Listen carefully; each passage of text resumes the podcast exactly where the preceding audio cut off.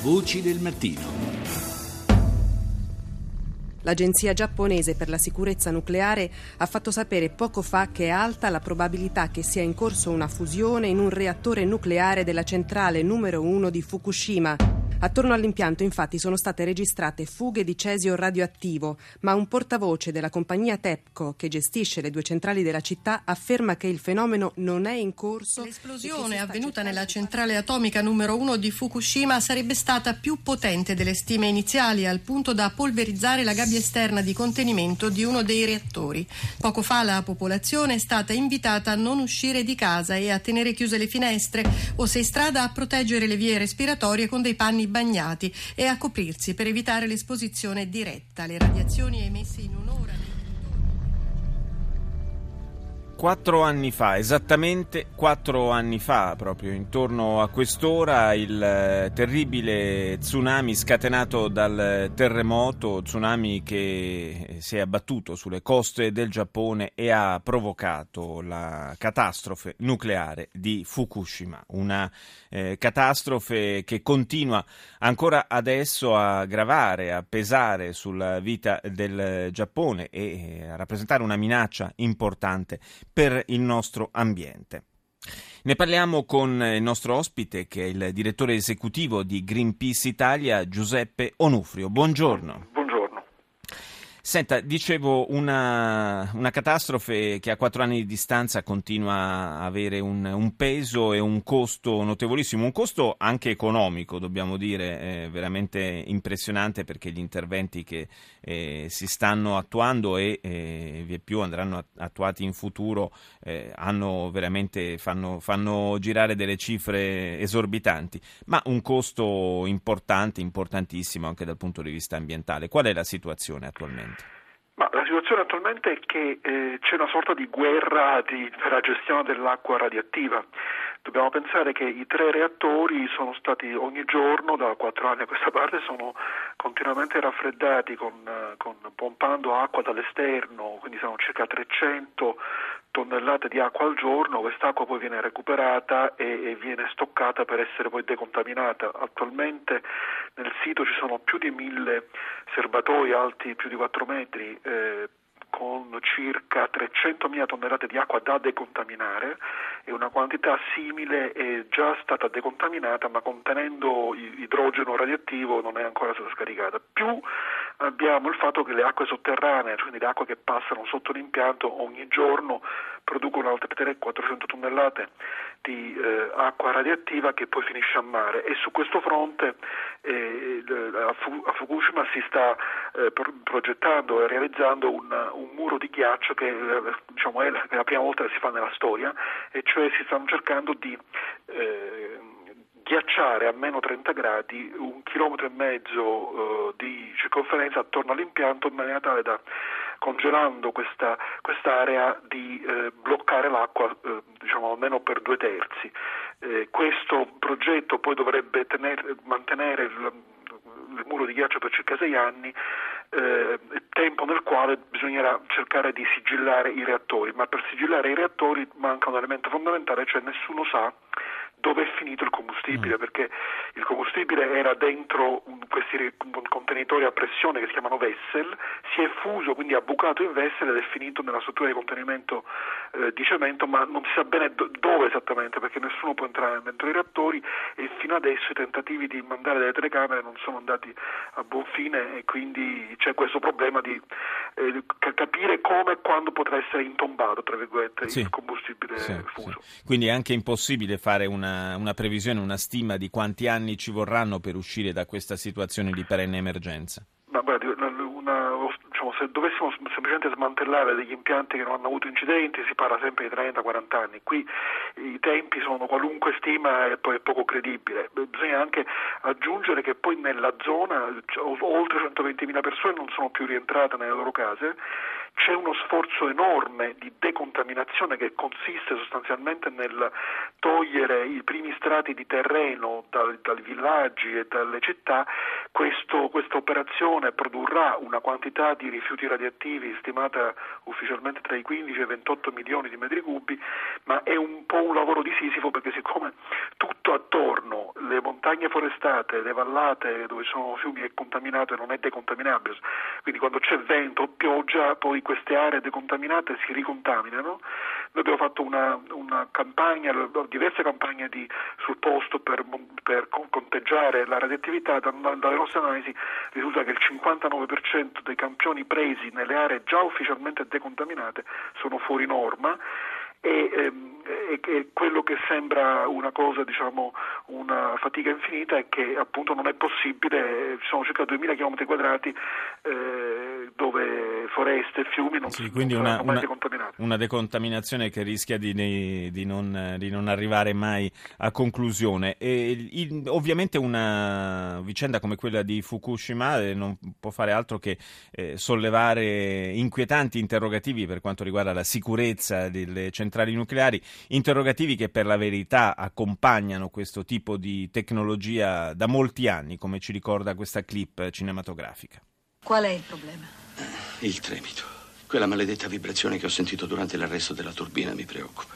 E invece non ha preoccupato nessun altro. E nei miei controlli scopro che qualche idiota ha falsificato le radiografie delle saldature. Trovo incredibile che un uomo possa spontaneamente falsificare i collaudi di un reattore nucleare, mio Dio.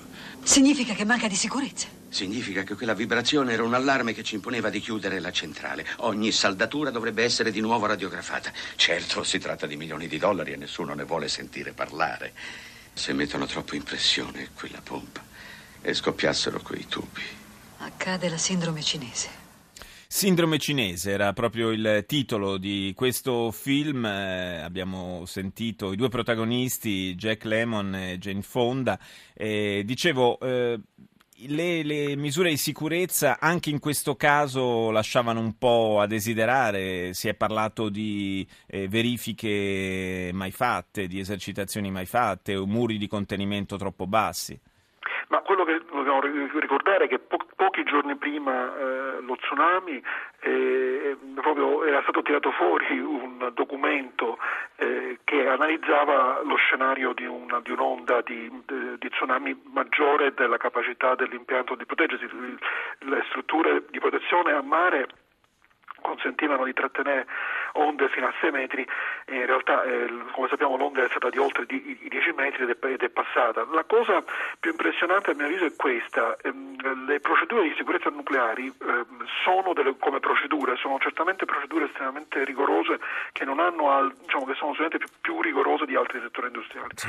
Ma quello che è avvenuto a Fukushima dimostra una cosa, che nel caso peggiore le procedure di eh, intervento non, non, non, semplicemente non esistevano perché tutto quello che abbiamo visto a Fukushima è stato inventato sul momento, cioè non, non, è un caso nel cui ehm, quando succede quello che non dovrebbe mai succedere ma che c'è sempre una probabilità che possa succedere si attivano effettivamente delle misure che si sa cosa fare.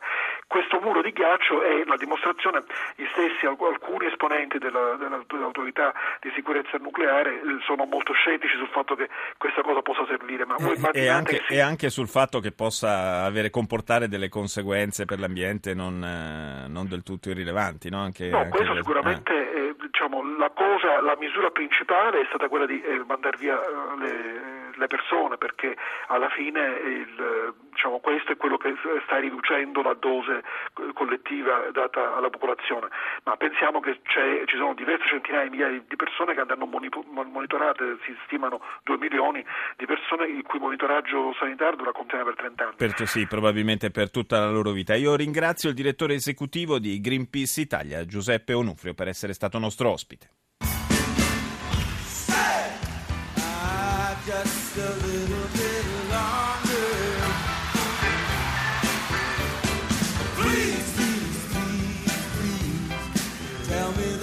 Gone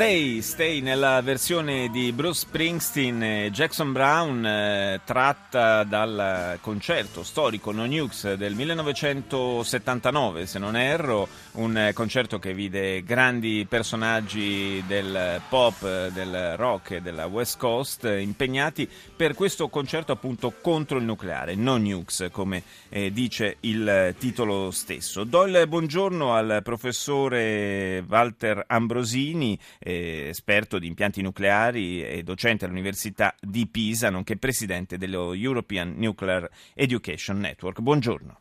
Buongiorno a lei e a tutti gli ascoltatori. Eh, professore, abbiamo parlato un po' dei, dei problemi eh, successivi alla tragedia di Fukushima, anche dei, dei problemi più in generale eh, posti, problemi di sicurezza posti da, dalle centrali nucleari. Io le chiedo qual è il futuro oggi del nucleare nel mondo?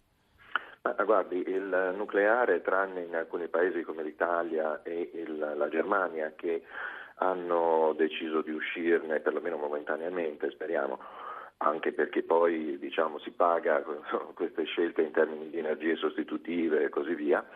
Eh, sta progredendo, nel senso che eh, sicuramente progredisce in alcuni paesi che eh, stanno mh, mm, diciamo, eh, ingrandendo il loro parco dal punto di vista del, della produzione dell'energia elettrica. è inutile citare Cina, India, ma anche so, Emirati Arabi e così via, ma anche in Europa c'è eh, soprattutto l'Inghilterra che avendo avuto un parco di, nucle- di, centrali nucleari sin dall'inizio della prima generazione in poi che stanno venendo progressivamente dismesse, eh, sta eh, impegnandosi molto eh, nella, diciamo, nella, progettazione, nella progettazione e nella realizzazione di nuove centrali. Quindi Diciamo, questo è il programma che c'è. Mm. Ci sono eh, poi gli Dica. Eh, no, dicevo, il, la Germania sì, aveva annunciato la cancelliera Merkel eh, l'uscita dal nucleare, però mh, mm, c'è qualche tentennamento, mi sembra di capire.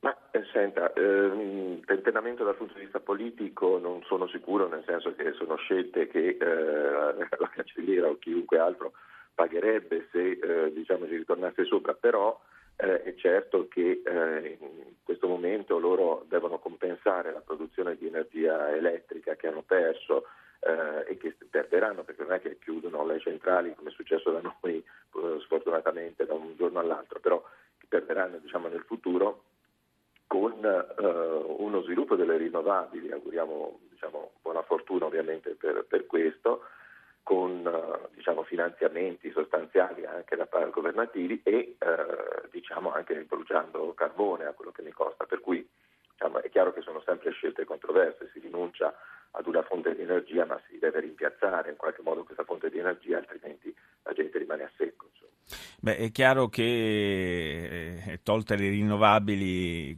quando avranno raggiunto un'efficienza eh, che ci auguriamo possano raggiungere presto, naturalmente, ma insomma tutte le, le fonti di produzione di energia hanno dei, delle controindicazioni. Però è anche chiaro, e la vicenda di Fukushima sta a ricordarcelo, che eh, un conto è un incidente che colpisca un, un impianto eh, di produzione energetica tradizionale, un conto è un incidente che colpisca una centrale nucleare, lì le conseguenze comunque sono ingestibili in realtà, qualunque procedura si attui. Beh, eh, diciamo, questo è un modo di vedere la cosa che può essere eh, applicabile chiaramente ai casi di Fukushima e di eh, Chernobyl. Parliamo dei casi gravi, è chiaro, non dei piccoli gravi. incidenti. Per, per, quelli ci sono le procedure di sicurezza. Sì, ovviamente. Beh, certo bisogna distinguere intanto tra Chernobyl e Fukushima, nonostante siano stati classificati nella scala INES uh, allo stesso livello, sostanzialmente i rilasci sono stati molto diversi. C'è anche da dire che nel caso di Fukushima uh, diciamo, l'incidente è avvenuto a seguito di una catastrofe naturale, insomma non dimentichiamo che sono morte circa 20.000 persone insomma, nella, nella, catastrofe sì. naturale e attribuibili alla centrale credo che diciamo, in termini di numeri eh, sarà zero o qualche unità o qualche centinaio nell'arco di 40 anni eh, probabilmente, quindi ecco, è anche da contestualizzare questa cosa. Certo quello che ha messo in evidenza eh, l'incidente di Fukushima era un'impreparazione sulla difesa ultima della centrale, cioè quelli che erano i diesel di emergenza, che sono stati poco protetti. E poi, eh, come veniva ricordato anche dal collega precedente di Greenpeace, chiaro che era stato sottostimato eh, a livello di progettazione il livello di tsunami, eh, nonostante appunto sembra accertato che ci fossero eh, diciamo, dati evidenti che potevano eh, consigliare di mettere la centrale soprattutto, sopra, certo, soprattutto considerando il carattere fortemente sismico del paese. Io ringrazio il professor Walter Ambrosini per essere stato con noi. Linea al GR1, ci sentiamo più tardi.